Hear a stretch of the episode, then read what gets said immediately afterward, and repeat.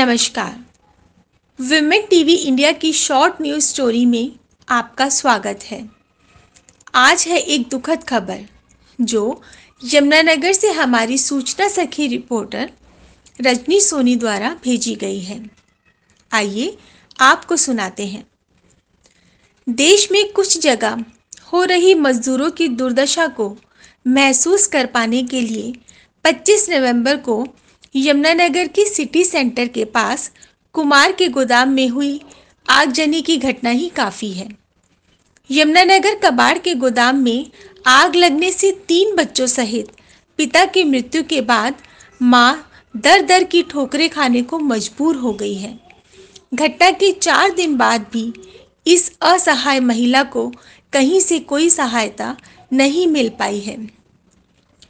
कबाड़ के गोदाम में लगी आग इतनी भयानक थी कि तीन बच्चे और पिता आग में झुलस गए और मौके पर ही मौत हो गई। आग इतनी भयंकर थी कि गोदाम के अंदर जाने का कोई रास्ता नहीं था। फायर और पुलिस की टीम ने पड़ोस के घरों की छत पर जाकर गोदाम की दीवार तोड़, शवों और बाकी लेबर को बाहर निकाला था। अगर उस समय दीवार तोड़ सबको बाहर न निकाला जाता तो हादसा और बड़ा हो जाता। हालाँकि इसमें नसीमा तो बच गई, लेकिन इस सदमे से अभी तक वह बाहर नहीं आ पा रही हैं। इस हादसे को याद कर कर के वह हर पर रोती बिलकती हैं। आपको बता दें कि नवीन नाम के व्यक्ति का यहाँ कबाड़ का गोदाम है और यहीं पर मज़दूरों के लिए आठ क्वार्टर बने हुए थे, जिसमें लेबर के 22 लोग रहते थे।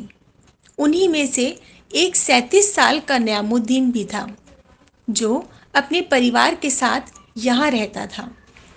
इस हादसे में न्यामुद्दीन, उसकी 12 वर्षीय बेटी पूजा, एक आठ साल का बेटा चाँद और तीन साल का बेटा रेहान की आग में ज़िंदा जलने से मौत हो गई थी।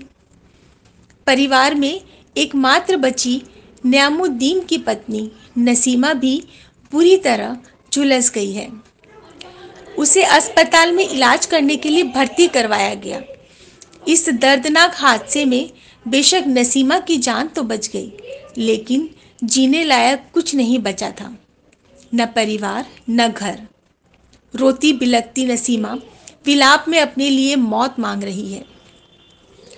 इस असहाय महिला को किसी से भी सहायता नहीं मिल पाई है। इस हादसे के बाद स्थानीय प्रशासन और गोदाम मालिक ने भी इस गरीब की सुध नहीं ली है। महिला हादसे के कारण गहरे सदमे में है और कोई काम करने में भी अभी फ़िलहाल असमर्थ है। नसीमा ने बताया कि उनके साथ जो हादसा हुआ है, वह गोदाम के मालिक की लापरवाही से ही हुआ है। लेकिन इसके बावजूद भी उसे गोदाम मालिक की तरफ़ से भी कोई सहायता नहीं मिली है। न ही जिला प्रशासन ने भी कोई सहायता उस तक पहुंचाई है। हादसे के वक्त जिला प्रशासन ज़रूर मौके पर पहुँचा था, लेकिन खाना पूर्ति करने के बाद इसकी कोई सुध किसी ने नहीं ली है। नसीमा का कहना है कि वह अकेली जीकर क्या करेगी? या तो उसे जीने के लिए सहायता दी जाए नहीं तो उसे भी मौत दे दी जाए। वहीं नसीमा की कोलकाता से आई बहन ने बताया कि एक महीने से वह इसके साथ रह रही है। वह भी अपने छोटे छोटे बच्चों को छोड़कर यहाँ आई हुई है। अब वह चाहती है कि नसीमा को इंसाफ मिले और इसकी वित्तीय सहायता की जाए।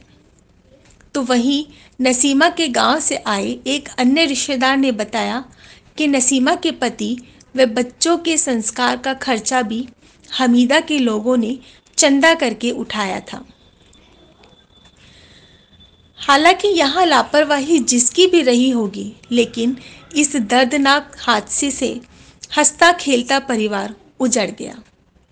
अब यह तो समय ही बताएगा, क्या इस पीड़ित महिला की जिला प्रशासन या गोदाम मालिक की तरफ़ से कोई सहायता मिल पाएगी?